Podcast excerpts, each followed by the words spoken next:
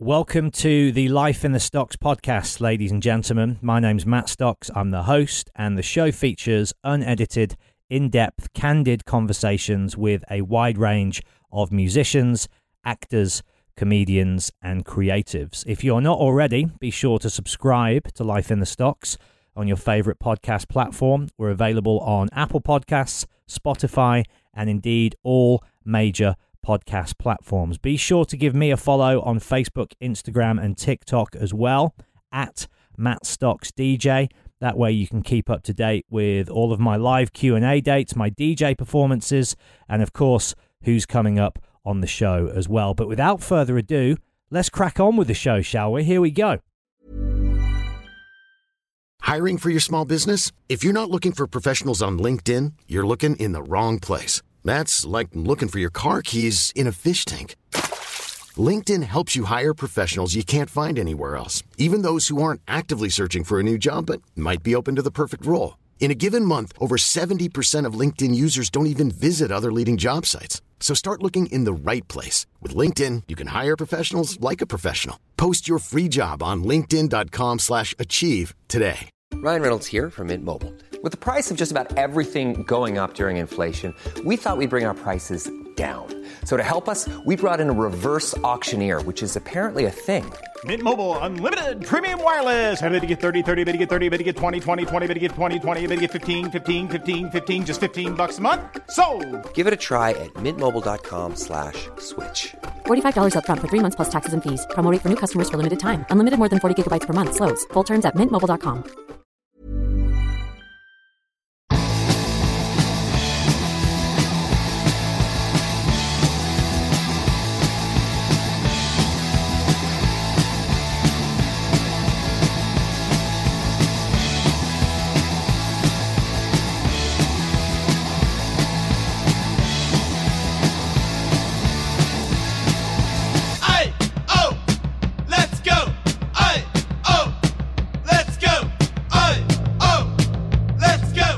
we should set the scene. We're in Milton Keynes. It is the last night of CJ Ramone's tour.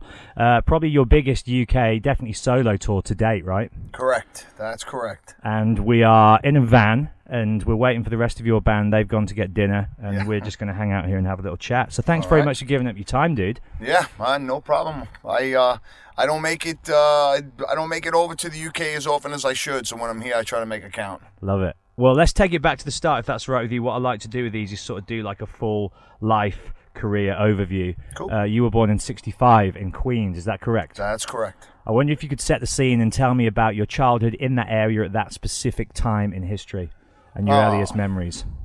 Um, my uh, my like I said, I was born in Queens. My dad uh, worked at his gas station. My mom um, uh, was just a stay-at-home mom, very blue collar. We lived uh, in a neighborhood called Fresh Meadows. It was it's a apartment building set right on a major highway, um, but still it was a, a, a pretty neat place.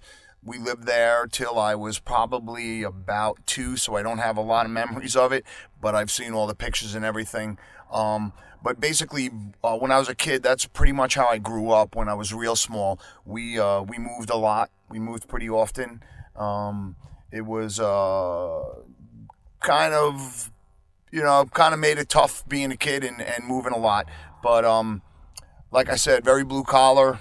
You know, we lived mostly in in apartments until uh, Was we it a large out. family? Did you have brothers and sisters? Um, I I have three sisters, all younger. wow, Um, so you were a big bro to three younger yeah, sisters. That's yeah. a responsibility, right? off- and I got blamed for all the bad habits, of course.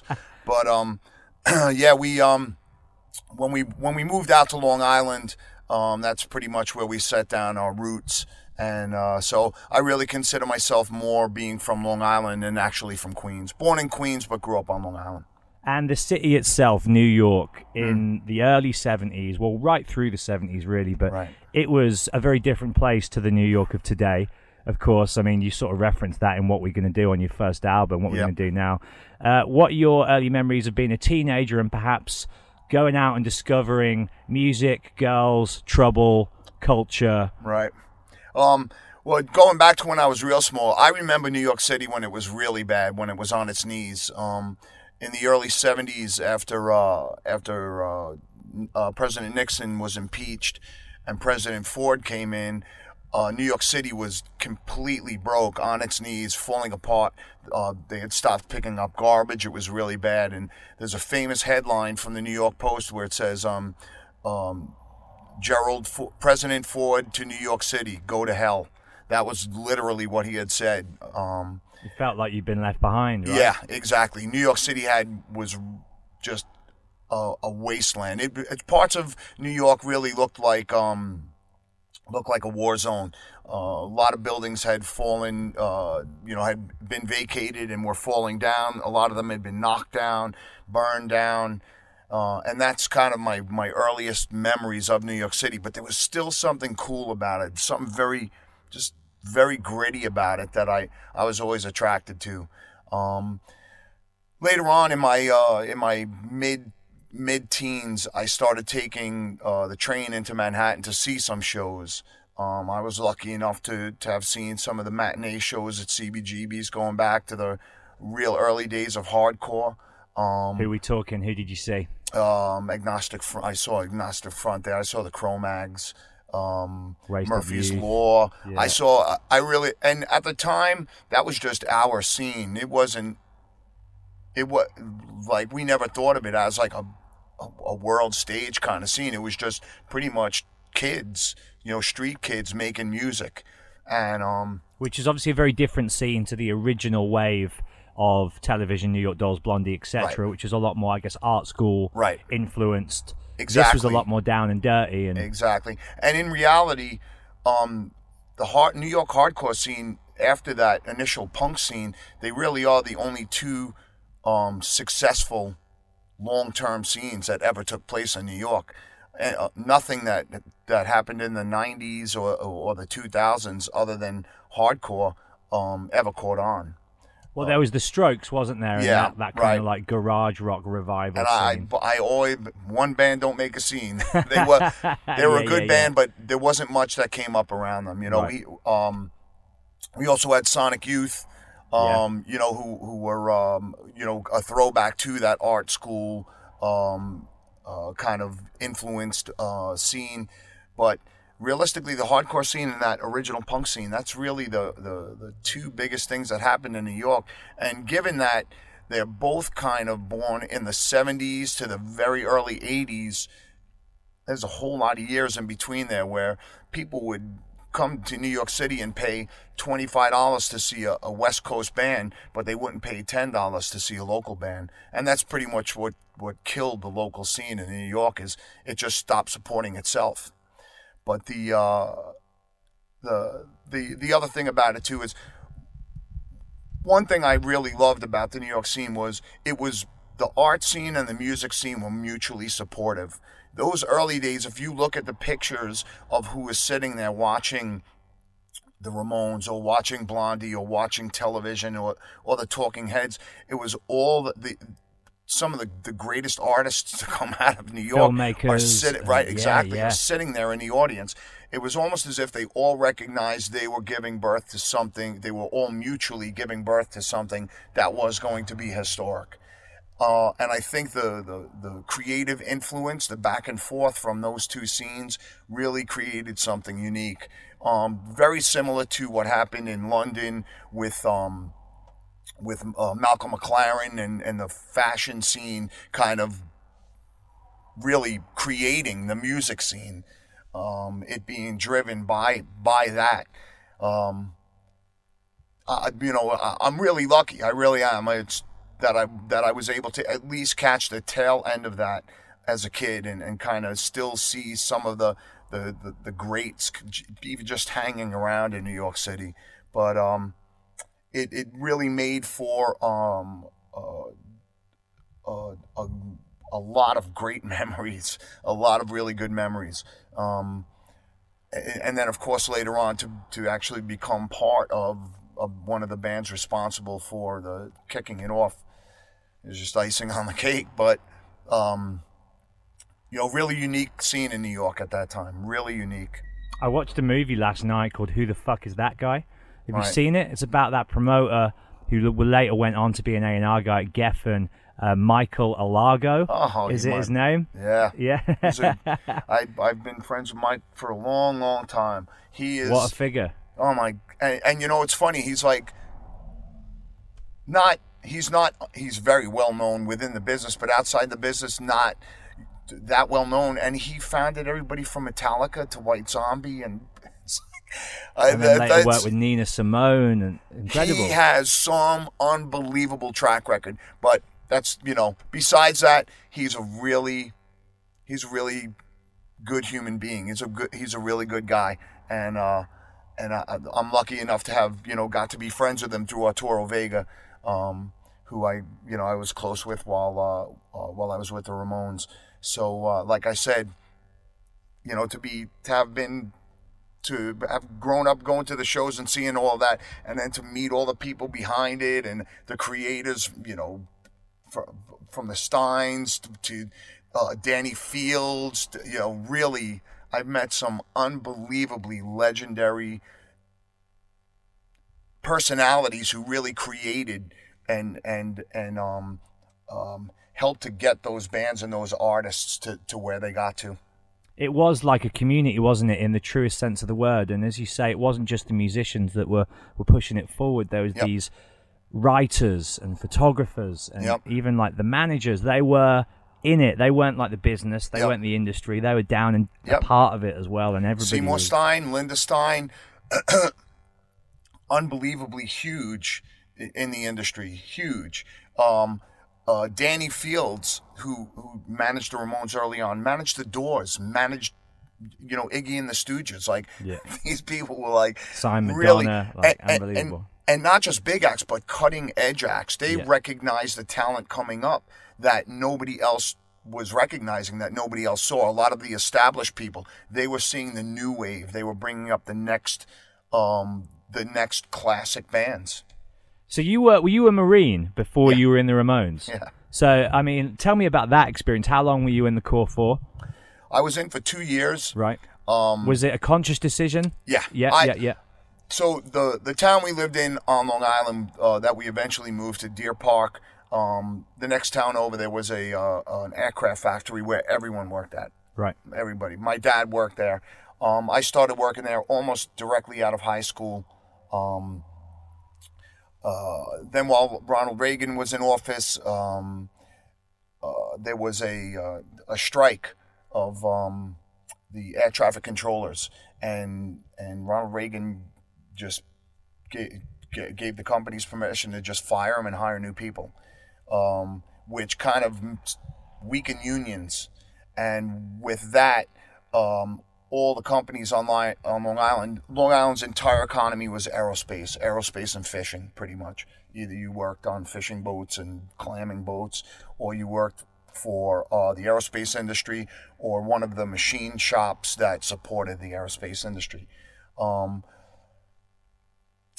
they uh, the all the the these companies that were, that were it was all union workers. It were good jobs, good paying jobs for for um, blue collar people. All those factories shut down. All, the, all those companies picked up and moved down south, right to work states where you know there were no unions, and um, so I lost I lost my job. Um, Total devastation of yeah, the well, whole I- community as well, right? I was playing in a band, making decent money. Back then, Long Island was booming. You could play in a club. You could make you could make a living playing in clubs, and I was making a, Well, a- Twisted Sister did that for many, exactly, many years, yep, didn't they? Yeah. Yep. Um, I, w- I was making a good amount of money just playing weekends with the band, and then what I made at my everyday job, I was making more money than some of my friends' dads. So I was actually doing okay. When the factory closed down, there were, you know, all, when they all closed down, the jobs on Long Island just dried up, and we went into a severe depression on Long Island. It got, it was really bad. At one point, the main street uh, in my town, just about every storefront was closed down. Um, and I was, I woke up one morning. I was 21 years old. I was working as a landscaper, and I, I just said to myself, "I'm this. I am not going to live and die in my hometown. There's no way." So I got, uh, I got myself up. I my my dad's family is a military family. My dad, all his brothers served, so it was pretty easy decision. I went down, I enlisted. I didn't tell my mom and dad for a little while, and then um, I finally let them know. I said, uh, you know, when I got the date that I was going to leave for boot camp, I let them know uh, that I had enlisted, and my dad was he was kind of happy, but at the same time, I think he was a little bit worried. There wasn't anything much going on in the world, but I had never really lived away from my family. I, you know, I, I, I lived at home still, and um, I think my dad was a bit worried. My mom was totally against it because my dad, while he was in the Navy, uh, uh, my mom got pregnant and um, and uh, would have been an older sister. Uh, the baby died, and um, my dad actually uh, went UA. He kind of deserted from the Navy and uh, to be at home with my mom Yeah. um, and to bury the baby and everything. And uh, he got a lot of trouble from it. My mom always just kind of had a bad taste in her mouth about the military from that. But um, I went in. I went into boot camp. Went to Riverview Training School. Um, and of course, while I was in, I got the audition. I the Marine Corps. I went into the Marine Corps because I was really undisciplined. I really, you know, you know, I was I had been playing in bands. I was into drugs. I drank a lot, and I like I said, I just woke up and realized I was not going anywhere good doing what I was doing, and uh, That was kind of omnipresent, right, within that time space and that scene. Yeah. It was the music, the drink, and the drugs. Yep, It was all absolutely. package, right? Uh, just about everybody I knew um, uh, did heroin, cocaine, hallucinogen, smoke weed. You know, I mean, all the whole gamut, everything. It was all available. We didn't. We did not live in a rich area. Out the area that I lived in was very um, middle class, but lower middle class. But we bordered uh, um, a very rich area where all the big drug, all the high end drugs came out of the heroin, the cocaine, that type of stuff.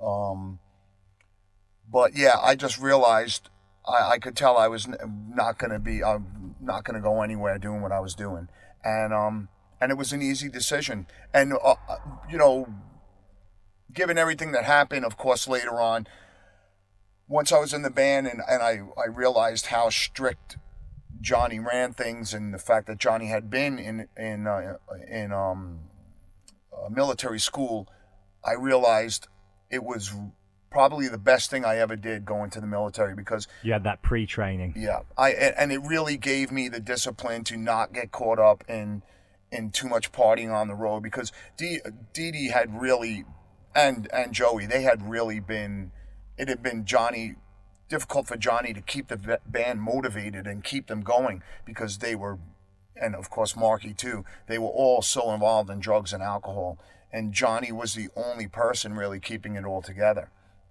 So in hindsight, had I not been in the Marine Corps, chances are um, I probably would have not lasted very long in, in the Ramones, and maybe would have never gotten even to the audition.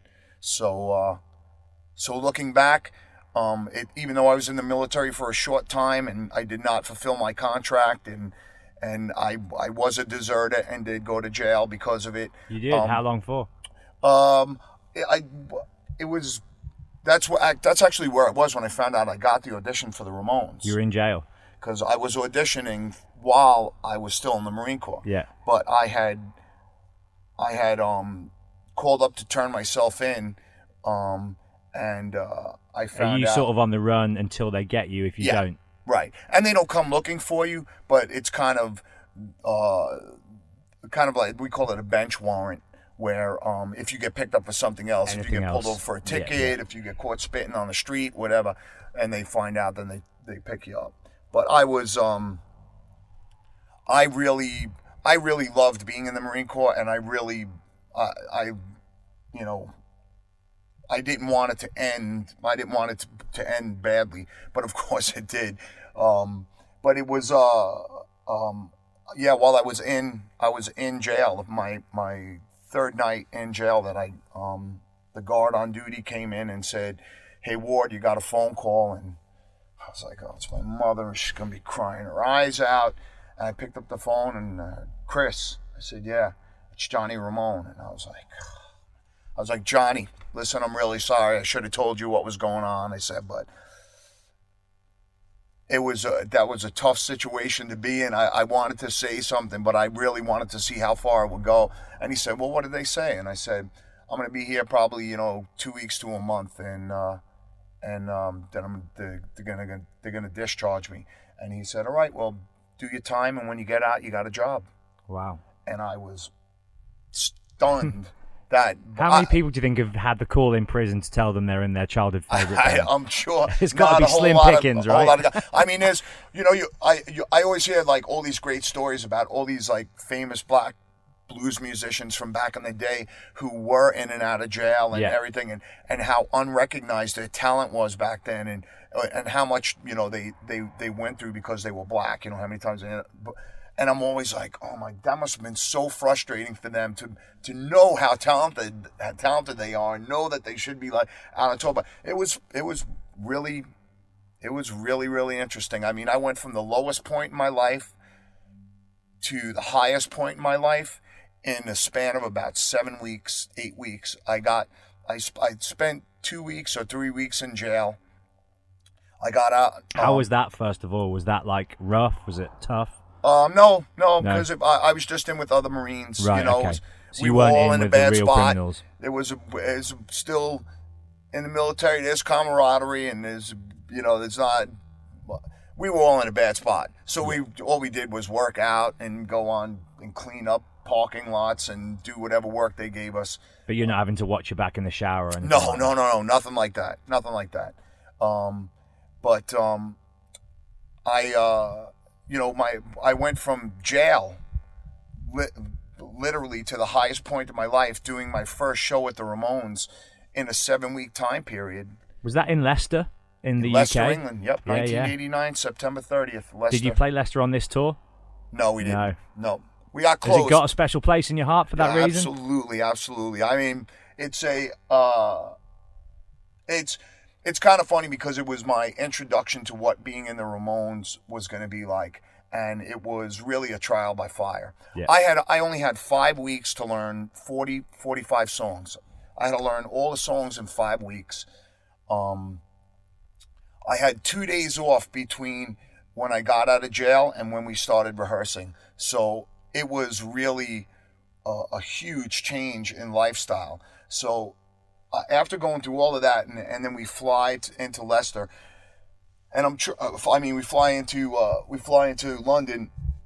We make our way over to Leicester, and I'm trying to go over in my head you know everything that I've learned and everything I'm supposed to do and and because I'm right out of the out of out of the Marine Corps I'm very mission oriented so give me a job and I'm going to do it and that's what I went into it with and of course when the lights came on and and everything happened um, you know we started playing immediately I was getting spit on I was getting pummeled with coins and shoes and bottles like just about anything you can imagine and I I realized you know I was like, this is gonna be a trial by fire. But this is uh, it's exactly how. When I heard that Dee Dee quit, I turned to my friend who was driving and I said, I'll never go to another Ramones show. It ain't the Ramones without Dee Dee. Like, and my mind immediately flashed back to that, and I I, I understood. I realized like these kids want Dee Dee. They want Dee Dee. That's who they want, and and I totally understood it and related to it. But I knew if I stood up on stage and just let them pummel me and didn't do something about it, or stayed towards the back, I was it was just gonna make it worse. So I went alive, right yeah. out to the front of the stage and fuck you and like really like let them have it back and made all kinds of nasty comments about the Queen and really gave it back to them. And um and that's what I And that I bet was the British crowd responded really well to that. yeah, of course. Uh, and and but that's what I went through night after night. Every city I went to for the first time. Um, How long did that take went to on for phase the- out? That went on for a long time. Yeah. That went on because we went to new territories every year. We were going to places I hadn't been before. Spain was another bad one. Spain, they hated my guts. Um, but the uh, you know the the beautiful thing was for the most part, by the end of the night, in the beginning of the night, they were chanting Dee. By the end of the night, they were chanting CJ, and that was that really, um, that really made me feel like they they got it. They were understanding it. I wasn't there to take Dee Dee's place or try to be Dee Dee. I was a fan who made it into the band, and it gave me a whole different type of camaraderie with the fans that I, that I don't think Johnny and Joey and Dee Dee and Tommy and Marky and Richie had. Yeah, you know what I because mean. you're one of them. But I was a fan that Yeah. made it into the band. The other thing was after the shows were over, the first thing I did was I I, I would go out and I try to find some local kids, some fans, and I'd be like, just take me out to the pub that you go to, wherever you usually go, and that's and that's what I did everywhere I went, and I ended up making so many friends that even now on this trip, come out come out to see me, and we go out and we have a couple just like we did when they were 17, 18 years old, and I was 22, 23 years old. It's um, but it was you know uh, it was uh, it was tough to get you know get to that point, but when when when everything is said and done, I think I I hold I hold such a completely different space in the in the Ramones legacy than any of the rest of the guys. And I'm not saying it's a better space or it's a more meaningful space or anything, but I really do have my own spot in the Ramones legacy that I am 100% proud of. Not in the Hall of Fame doesn't mean anything to me. The Johnny, Joey, Dee Dee, Tommy, Ed Stasium, uh, Danny Fields, Arturo Vega, and the fans, those are the people who, who told me what my contribution was, you know, what, what I brought to the band. So, the Rock and Roll Hall of Fame, I was happy the Ramones made it in because Yeah. they deserve to be in. The original lineup absolutely deserves to be in there. They did so much for rock and roll. But to me, the Rock and Roll Hall of Fame ain't really even a rock and roll Hall of Fame. It's a mm, mm, mm. music Hall of Fame. It is, yeah. They should call it the Music Hall of Fame. But I it, and people are like, oh, you you're saying that because you you know you don't you you don't want to. And I promise you, I swear, it. It, it, it really meant nothing to me that, that I was not going in. The Ramones are going in. That's all that matters to me. That's that was always you know um, from my point of view that was always my job was to try to get the Ramones the the recognition and the credit that they deserved. And that's what that was my motivation when I was in the band. That's how I thought of everything. That's why I never got caught up in the getting compared to Dee Dee or or um, you know or or or or trying to like own a part of the legacy that wasn't mine to own. I really just tried to create my own space in there and give the Ramones what they had. That's why I, w- I used to go so crazy on stage was because I remember watching the the Ramones on Don Kirshner's rock concert. I remember seeing them when they were still really, really good live. And I watched them over the years just like really, really start to like struggle through the live set. And in fact, the last set that I saw, Dee Dee had, had gotten fat and he just was strumming all the strings open. They t- turned him off at the board. It was like they were really a, a shadow of what Yeah. they were. And so when I got into the band, I was like, I ha- I have to make them exciting again. I have to I have to get on stage and really bring it like they used to bring it. And of course, later on, it was unbelievable to hear Johnny and Joey say in, in interviews that, you know, when I got into the band, it kind of pushed them to do a little bit more. It kind of pushed them to be a little more exciting on stage, which is awesome. You know, it was uh, exactly. Um, well, I you know I was hoping that I'd be able to get you know get the fans motivated, but to hear that they even got motivated to to to get the fans more motivated, that was a big compliment. Big compliment. One size fits all seemed like a good idea for clothes Nice dress. Uh, it's a it's a t-shirt. until you tried it on. Same goes for your healthcare.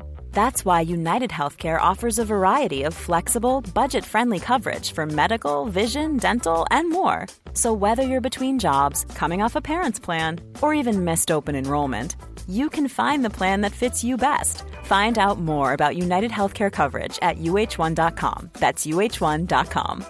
Ever catch yourself eating the same flavorless dinner three days in a row? Dreaming of something better? Well, HelloFresh is your guilt-free dream come true, baby. It's me, Keke Palmer. Let's wake up those taste buds with hot, juicy pecan-crusted chicken or garlic butter shrimp scampi. Mm. Hello Fresh. Stop dreaming of all the delicious possibilities and dig in at HelloFresh.com. Let's get this dinner party started. Millions of people have lost weight with personalized plans from Noom, like Evan, who can't stand salads and still lost 50 pounds. Salads, generally, for most people, are the easy button, right? For me, that wasn't an option. I never really was a salad guy. That's just not who I am. But Noom worked for me. Get your personalized plan today at Noom.com. Real Noom user compensated to provide their story. In four weeks, the typical Noom user can expect to lose one to two pounds per week. Individual results may vary. When you first joined the group, what was your initial impressions of the individual characters of Joey, of Johnny, and of Marky? And how did you sort of slot into the group dynamic? Because it must have been quite an overwhelming experience actually making that first record, Mondo, with them. Yeah, it it was Because you're you sing on a few of my favourite songs on the album as well. I was listening to it earlier. Which one do you sing on? Which is fucking wicked. Main Man or Main man, main man, yeah. Yeah, that's um, uh, it's it's funny when when I first got into the band, I thought I was joining a gang. I always saw the Ramones as a gang. Like I literally thought they were like you know, they were like you know still hanging around together and and, and all that. So I had no clue. I was very. I, I've never been like the type of fan where I want to know what the band does when they're off stage, or you know, I Yeah, want to yeah. know what their favorite food. I just never was that shit, kind of right? fan, Yeah, right? yeah, yeah. I'm a music, music, fan. yeah. So, um, so when I got there in the beginning, I mean, I noticed it was quiet in the van, and I, you know, I noticed it was, you know, not a whole lot of communication going on and whatnot. But to me, I was like, hey, these guys been been together a long time. Um, but I didn't understand the situation between Johnny and Joey until um, I went to Johnny's house apartment for dinner to have dinner with him and Linda one night, and uh, um, you know it was the first time like I was like in Johnny's apartment, and it was I was like you know wow this is so cool, and uh, and then uh, we had a little bit of time off, and when we used to leave to tour in the states, um, I would have to take the train into Manhattan and then um, take the subway down to Joey's house, and that's where we all met. We met at Joey's apartment. Monty would be parked out front with the van.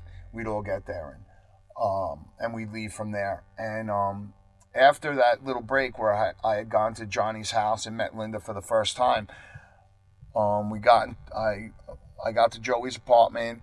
I got into the van and, and I was saying hello to everybody, and I, and I said to Johnny, um, "How's Linda doing?" And all of a sudden, everything got quiet, and I was like, "Something's up." So we got to um, we drove to the first show, and when we got there, Monty pulled me out into the hallway, pulled me out of dressing dressing room out to the hallway, and he said, "CJ, you really have no idea about anything with Johnny and and Joey and Linda?" I was like, "No, I don't have any idea." And he was like, "Linda was Joey's girlfriend, and Johnny kind of stole her away, or they fell in love." And and I was like, "Oh boy." I was like, "Okay, I get it." I said, "I understand." So um, it uh, it explained a lot, and I realized at that point there was going to be it was going to be like a tightrope walk with being friends with both of them because Joey and I really Johnny kind of took right away me and Johnny got to be like you know Johnny was t- showing me the ropes and telling me what was expected so I more communicated with Johnny Joey eventually I actually became really good friends with and used to go to shows with and and I'd stay at his apartment and we would just hang out and listen to music together. Like Joey and I really became friends, like what you would think of as a friend. Johnny was always my mentor. He was always my mentor, more like a father figure. Um, uh, Is that because he had more of a stern personality that he perhaps wasn't as emotionally open? Yeah, Yeah. a- absolutely, absolutely. And you know, Johnny really gets kind of a, um, an unfair shake in in in general um, for being a uh, for being a bit of a prick. But the fact of the matter is is this, and I'm not saying that he wasn't. You know, his, his he was kind of tough personality wise, and he was very opinionated. But if you think of it, you know, at once Tommy is gone. Tommy was Tommy's the creator, right? Tommy's the creator of the Ramones. He created everything. The look, the sound, told everybody what instruments they were going to play. He was the manager. He he managed their career for, for a while. I mean, he really is the guy. Once Tommy leaves, it's like the lunatics are in charge of the asylum. You know, you got Joey who's mentally unstable. You got at that point you got Marky who's a, a really bad alcoholic. You got Dee Dee who's a full blown drug addict, and Johnny. Johnny now becomes the, you know, becomes the guy, and he's got to keep these three, you know, really tough characters to, to keep in line. He's got to make it all happen. It's all on him. He's got to handle all the business stuff. He's got to handle all the day to day stuff. It's really all on him. That's kind of partially why Johnny was the way he was, you know?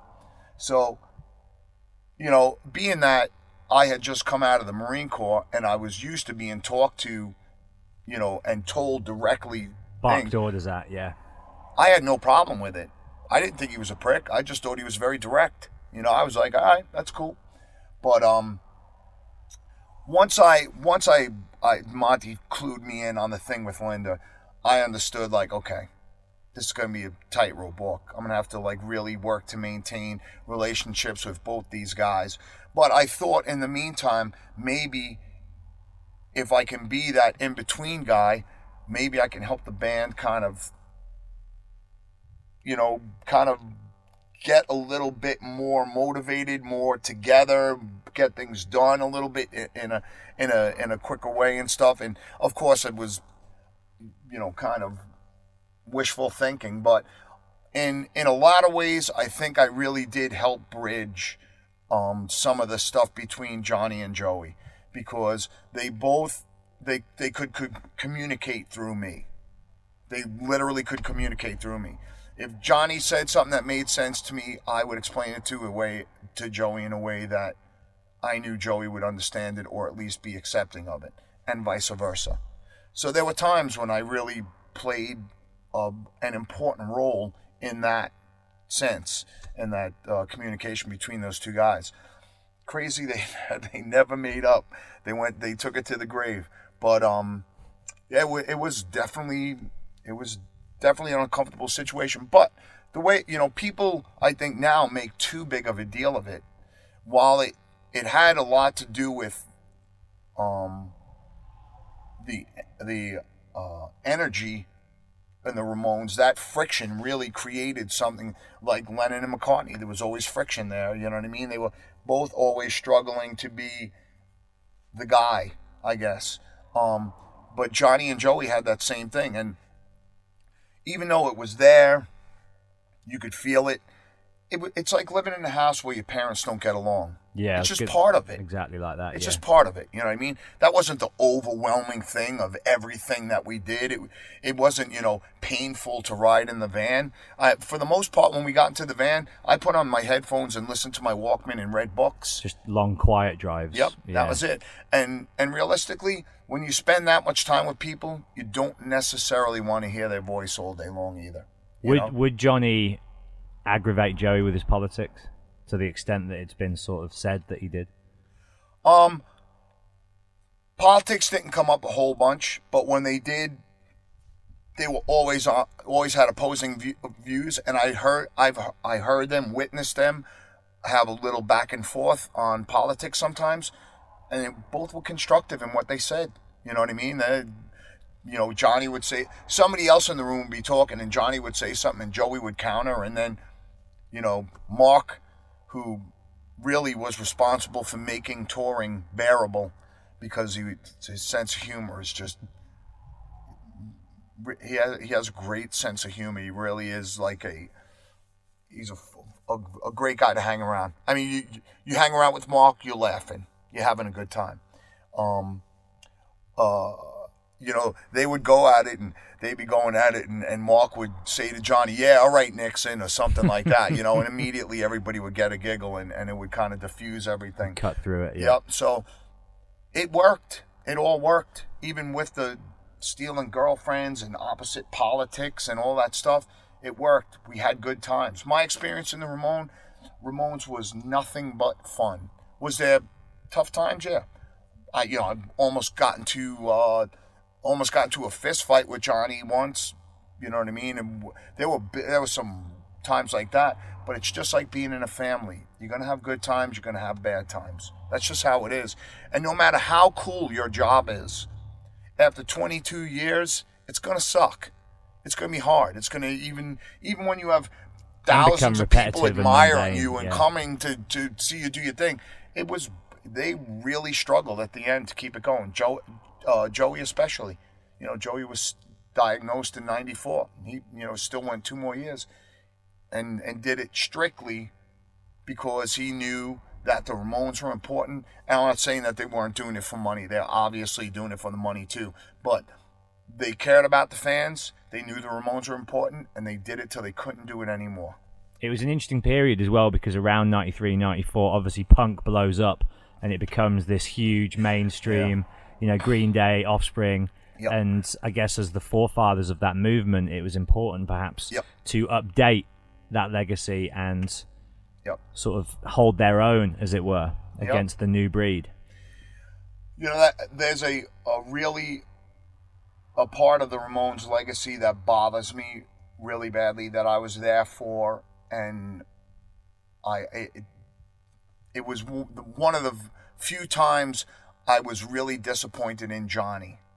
I I was just really dis I was disappointed in Johnny for the decision and Joey for not standing up um to Johnny and and doing the right thing.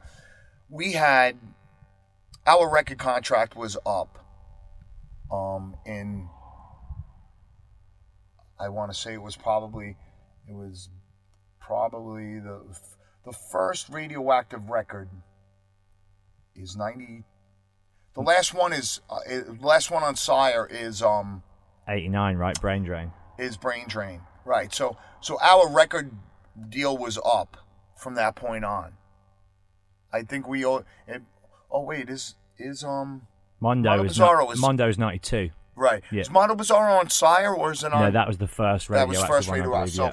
our our record deal was up with Sire was up.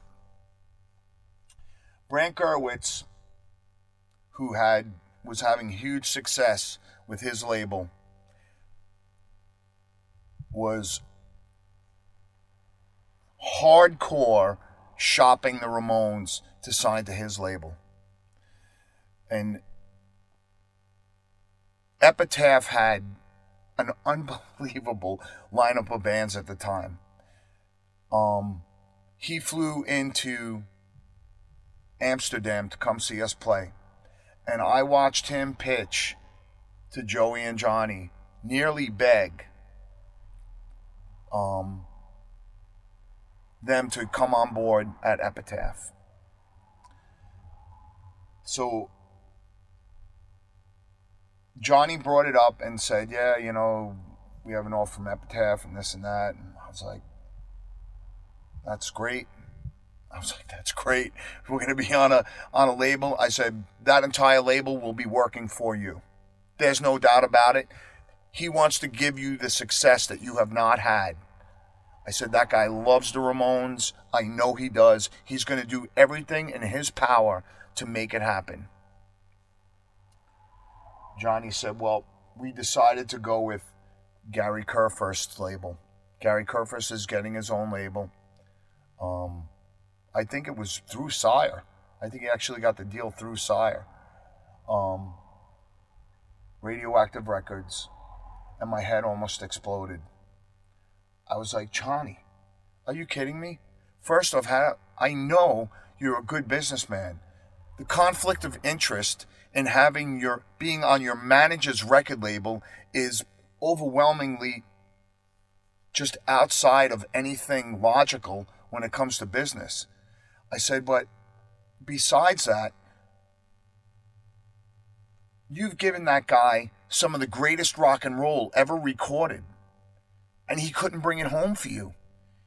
You've given him at that point it was Well, that's the common misconception, isn't it? Is Right. in their day they were never recognised in No. terms of album sales, were they? no Ever. no, and and that's and and and, and I I just could not understand it. I was like John, we this is your opportunity to have the commercial success you never had, to to to to be respected like you never have, to really finish out your career at the level that your entire career should have been at. After all these years, don't you want that? And um and he said, when you have as many years in the business that I have than I have, then you can tell me what to do. And that's a hard thing to argue with. Um so we did go to Radioactive Records and and um and put out, you know, probably what I consider to be a comeback record for the Ramones, Mondo Bizarro, and it sold the same 30,000, 40,000 copies that they usually did. MTV never picked anything up. Nobody was really interested. We had a bit of press interest there for a little while, and it just went right back to the same old thing. Um, I believe also at the time our booking agency contract was up, and Stormy Shepherd from uh, Leave Home Booking, who was handling everyone at the time, um, also was the name of her booking agency is Leave Home. Um, also was was shopping the Ramones too, and instead they chose to they elected to work with the same people that they had been working for for all those years, giving them some of the greatest rock and roll ever recorded, and they couldn't bring it home from. And it made no sense to me, and I was unbelievably disappointed in Johnny and and Joey for not for not trying to fight to to to make that move. Of course, what I found out years later was that you know the decision had had already been made on when the Ramones were going to retire. Um, there were all kinds of backdoor deals where Johnny was going to make Johnny and Joey were going to make a lot of cash. Gary was going to get big cash advances for the records. They would spend a little bit of money making them, and then those guys would split the cash. Um, uh, and and and basically, what they decided was they were just going to sell out the end of their career for a couple of hundred thousand dollars to get to a um, amount of money that they had wanted to save before they retired. Um, and that was a really What an anticlimax, right? yeah, what a unbelievably hard pill to swallow for me, but for them it just made sense. They had already learned and they had already been been promised so much by so many people in the record industry that they no longer had any faith in anybody. They really had completely lost their faith, you know, and and you could see it in their records. They totally turned their back on pop or or commercial music, and they just strictly go for punk and hardcore. They they no longer um, um, try to do any big TV shows or anything like that. They Johnny realizes we have to get in the van and play shows and sell T-shirts, and that's our business model. DIY, no more, no more worrying about the, the record companies or anybody coming to our our our aid. We're gonna get in the van and go, and um, Which and in many ways was quite not revolutionary, but you know Right. he had a lot of foresight at that time because not many other bands realised. That's right. Because I guess they had the big advances that record labels were throwing at them, so they didn't need to worry about that side. There's so many things about the Ramones that went unrecognized and even now go unrecognized. So many things that are common to to to most bands now that the Ramones pioneered, engineered, were the first ones to do it. They there's so much of it that they were the first ones to do it. Um, that they'll probably never get credit for, nobody will, you know, will, will ever recognize it. But everybody will be doing it. But there's only you know, there's only so much, and you know, so much that a band can be talked about, and they can only be respected and loved and thought of as the great ones for so long. And eventually, their legacy will, you know, kind of become like Elvis's, where there'll always be people loving the music, but what really took place and what really happened will kind of be forgotten. But there's there's some parts of it that that have really only come to light um, in the past few years that I hope get a little bit more life, like the, the fact that Tommy really was the guy. Yeah. Tommy is the man. Um, uh, Johnny and Did you Jo- get to know him through your time in the band? Oh, or yeah. was his Yeah, yeah. I involvement did. I got to- by that point? I and in fact, I had a really unbelievably great conversation with Tommy. The the first time I ever met him, um, uh, I had I had early when I you know back in the day, I had listened to the Ramones for a while, listened to all the records, and and I I started to look for where they had gone off course because by the time they put out Subterranean Jungle, I was like, oh my lord. Is that the album with Richie on it?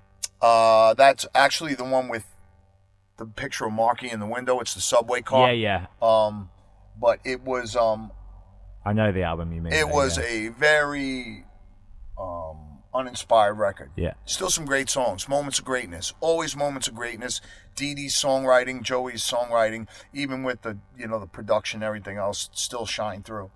But I started to look back at the Ramones' career at at what made them great in, the time periods they were really great, and going back from there, I noticed "Too Tough to Die" is a great record. So, what's you know special about "Too Tough to Die"? Ed Stasium and Tommy are on it. They're back in the in the production seat. You go backwards. You know, go backwards from there, and the next truly great record, side for side, song for song, "Road to Ruin." Well, what's great about that? Tommy and Ed, Tommy and Ed, Tommy and Ed, Tommy and Ed, and that's when I realized, like, holy cow, this is, you know, that Tommy and Ed really are are the guys. They really are the guys. It's almost like it's almost like the Ramones are a boys band, a boy band. I mean, Yeah, yeah, yeah. Um, and and you could almost say that, except that Dee Dee's one of the greatest rock and roll songwriters of all time, in my opinion. hmm Well, John- even your first album with the band Mondo, that song that he wrote for that record, Yeah. Poison Heart, is one of my all-time favorite Unbelievable songs. song. And on the last record, Born to Die in Berlin, those two songs, that is poetry. The, the lyrics are just unbelievably poetic, and the music is just so classic Dee Dee. But, you know, but it, what makes them not a boy band is the fact that his songwriting is, is so good. Joey is not by no means the handsome boy band guy, and Johnny's guitar playing is just nobody. Nobody did that before Johnny. Nobody had that sound. Nobody played like that. That buzz saw, fast, Yep. aggressive, So tight. once I, I learned that, I, I was waiting for the opportunity to someday meet Tommy and tell him I know, I know the secret. So that so I, it was at CBGB's. There was a, a party at CBGB's. I was meeting Tommy, and um, and I said to him, you know, Tommy, I just wanted to wanted you to know. a- There are people who know who you who you are in the band. They know they know what you did. And he was like, "What are you talking about?" And I was like, I said, I I looked at the Ramones' career going backwards. I deconstructed their career going backwards, and all the bright spots you and Ed Stasium are there. And uh, it was, I want to say it was Linda Stein, Tommy, Arturo Vega, and maybe Joey, all sitting at the table. And Tommy looked, uh, Tommy looked over at at Arturo, and Arturo shrugged his shoulders. And I said, and and just so you know, I'm not totally full of shit. Johnny started talking to me one day about about you and what you did for the band, and um and I asked Johnny, I said, you know, I said, everything I look at says that that you know, I said to me, the after Road to Ruin, I mean. Uh, End of the century was so disappointing, so Yeah. unbelievably disappointing. With the players in the mix. Yeah, Yeah. It was just a disappointing record to me, just because it wasn't the Ramones. Yeah. And um, I said the next really great record you did after that was Too Tough to Die. Too Tough to Die to me was a comeback record. I said Richie brought some anger to the band, and and and Dee Dee was fired up again, and and uh, you guys just played like you did back in the day. I said, um, and he said, yeah. He said, yep, that's Tommy and Ed. Tommy and Ed. Ed especially on the um on the uh on the pop stuff. Yeah. All those pretty guitar licks, all those nice harmonies, that's all Ed Stasium. That's all Ed. In fact, I really would love to do a record with Ed before before I pack it in myself, but um That's but, not going to be anytime soon, is it? no, no, no, Good, no, no, no. I got some time to go. But that's, but that's really, um, that's one of the things that I hope, um, really comes to light and people come to understand and, and know it. Like all the Ramones fans, I make it a point to to tell that story in every interview I do because I really want the fans to understand that and know that that's an important part of the Ramones legacy. And uh, you know, and I re- I think that Tommy really got cheated out of, you know, he really got cheated out of uh, out of his part of it to a certain extent. I'm glad at the Hall of Fame he got to get up and and and speak. And in fact, at the Hall of Fame, Tommy's the only one who mentions me. Is he? He's the only one who mentioned my name, which I which I really appreciated. Knowing what I know about Tommy, it meant a lot more for him to say something than for anybody else to say something. Even Johnny, who I was, you know, I considered to be my friend and and my mentor, but for Tommy to say it really wasn't an, an acknowledgement that um, that what what I did for the Ramones really counted. Yeah, man. I love the song that you wrote for your debut solo album, Three Angels. Oh yeah, little tribute to, to Yep. those three. Um, a beautiful track. Yeah, hard to.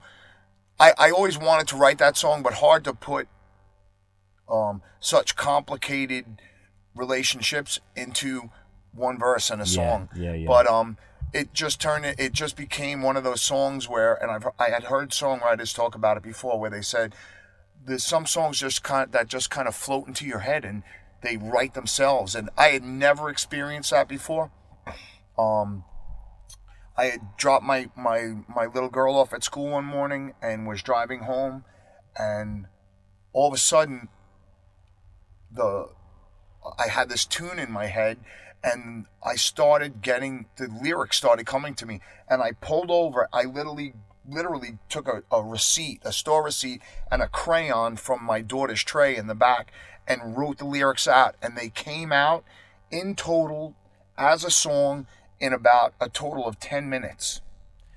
yeah, those moments of inspiration, Yeah, right? Pure exactly. inspiration. I, and I, I started driving and I could hear it. I could hear the entire song in my head. And I went home and I picked up my acoustic guitar. I used um, voice memo on my phone and I recorded the entire thing. All, all in all, it was probably a 20 minute uh, uh, span of time that went by for me to actually write that song. And it was so unbelievably such a huge uh, feeling of relief because I felt like I really captured, um, I really captured my relationship with each one of those guys in a couple of lines in a way that the fans would understand it, relate to it, and and and and um, really feel how I felt about the band. And that's not a, a, a as an artist, as a songwriter, that's not a, an easy thing to do. It's No, really no. not. You you always As you hope say, that in people such a simplistic song as well, Yep. and such complex relationships and feelings. you always hope that people kind of get the message. You know, sometimes you even bury the message a little bit if it's something that's really, really, really personal and close to you. You try to bury it a little bit just so people can make it their own, but still pick up on the emotion of it. But that song, I, I wanted so bad for it to be straight and to the point and for people to be able to understand what every word I said, everything I meant. And it was a huge accomplishment for me as a songwriter to, to, to get to that point. And you got obviously Dee, Joey, Johnny there, and then in the new record, you've paid Tommy. tribute to Tommy. Tommy's gone. Yep. Yeah, that's that song is such a, lot like what happened with um with uh, Three Angels, except that I was staying at, at my guitar play um Dan Root's house. Dan Root from the Adolescents. Um, we we recorded out in California. I was staying at Dan's house. I was staying in a room where he kept all his guitars, and he had a dobro in there, and I had never played a dobro before, and I just picked it up and I I started picking out this little tune and and all of a sudden I I I uh, I was like, oh, this is this is kind of cool. I'm gonna, I'm gonna have to maybe do something with this. But we were, in, you know, we were in the studio. We were kind of on a tight schedule, and we were recording. And, and every night I was going back, and I picked up the dobro, and and then all of a sudden I was like, I'm gonna write a song about. I'm gonna make this song about Tommy. Dobro is common instrument used in country bluegrass. Yeah. That's what Tommy was doing when he died. Um, Nice. And I, and I and it, it it just like took me probably a half a day to come up with the lyrics. The stuff with Tommy was a little bit. I, I was I I chose to be a little more gentle with the lyrics because I didn't want I didn't want it to sound like you know I was bitter with the Ramones for the way Tommy was treated or anything like that. So I I, I kind of made it so that almost like you know I'm writing down, I'm wondering about it. That's and that's really what I did. Like I wonder how Tommy felt about um about pretty much being forced out of the band. You know what I mean? Like really being kind of almost bullied out of the band. Um, and then watching the Ramones become the legendary band that they that they became that they became and like was he mad about it? Was he pissed off? Like they stole all my ideas. They what i created they took and ran away with. Or was he like a, a proud dad? Like everything i i taught my sons they grew up and used. So it was i i just worded it a lot more gently. And um when I when I finally listened back to it, and it, the weird thing is the way we recorded it was, I almost didn't have the balls to go in and do it. And then on the last day in the studio, I said to the engineer, I said, you know what, just leave one mic set up for me. I want I just want to try out an idea. And he was like, all right. So I sat down, I picked out the dobro part, and then um, I sang over it. And and he was like, that's he's like you you got to put that on the record and i was like i don't know it's like really personal like uh, you know three angels was kind of like me celebrating the guys i was like this is like a whole different thing and uh and pete sosa who played drums on the record from the street dogs um he he was in the studio and he was like you got to put it on. He was like you got it he's like that's too good not to put on. And then i realized I had made a mistake on my first record of not putting the title track on the record. and I eventually put it up on, on YouTube and I got a lot of grief from fans who were like, That's such a great song. Why did you not put it on the record? And and I just I was worried about how it was stylistically and I had all these intellectual problems with putting it on a record. And I made a decision like if I write a good song, I don't care how it fits stylistically, I'm gonna put it on a record. And that's where I got to with that song and I realized I got to put it on. I have to put it on. And it ended up being one of my favorite songs on the record. I mean, it's really it took me into completely different territory as a uh, as a songwriter. It it helped me to kind of accomplish my mission of letting everybody know what Tommy's real um, contribution to the band was. Uh, it it did a lot of things all in one song and I'm now at, at this point now I'm so glad I, I decided to do it.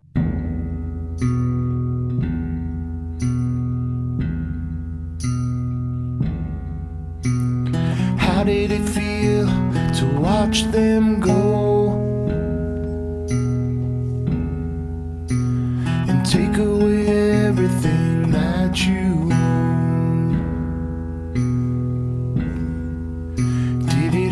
to watch from so far away?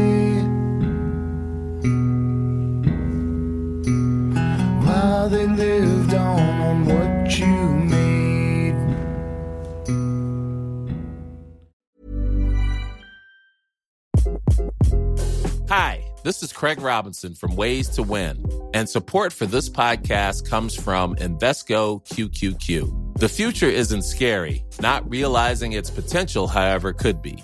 Just like on the recruiting trail, I've seen potential come in many forms as a coach. Learn more at Invesco.com slash QQQ. Let's rethink possibility. Invesco Distributors, Inc. Even when we're on a budget, we still deserve nice things. Quince is a place to scoop up stunning high-end goods for 50 to 80% less than similar brands. They have buttery soft cashmere sweaters starting at $50, luxurious Italian leather bags, and so much more. Plus, Quince only works with factories that use safe, ethical, and responsible manufacturing. Get the high-end goods you'll love without the high price tag with Quince. Go to quince.com slash style for free shipping and 365-day returns.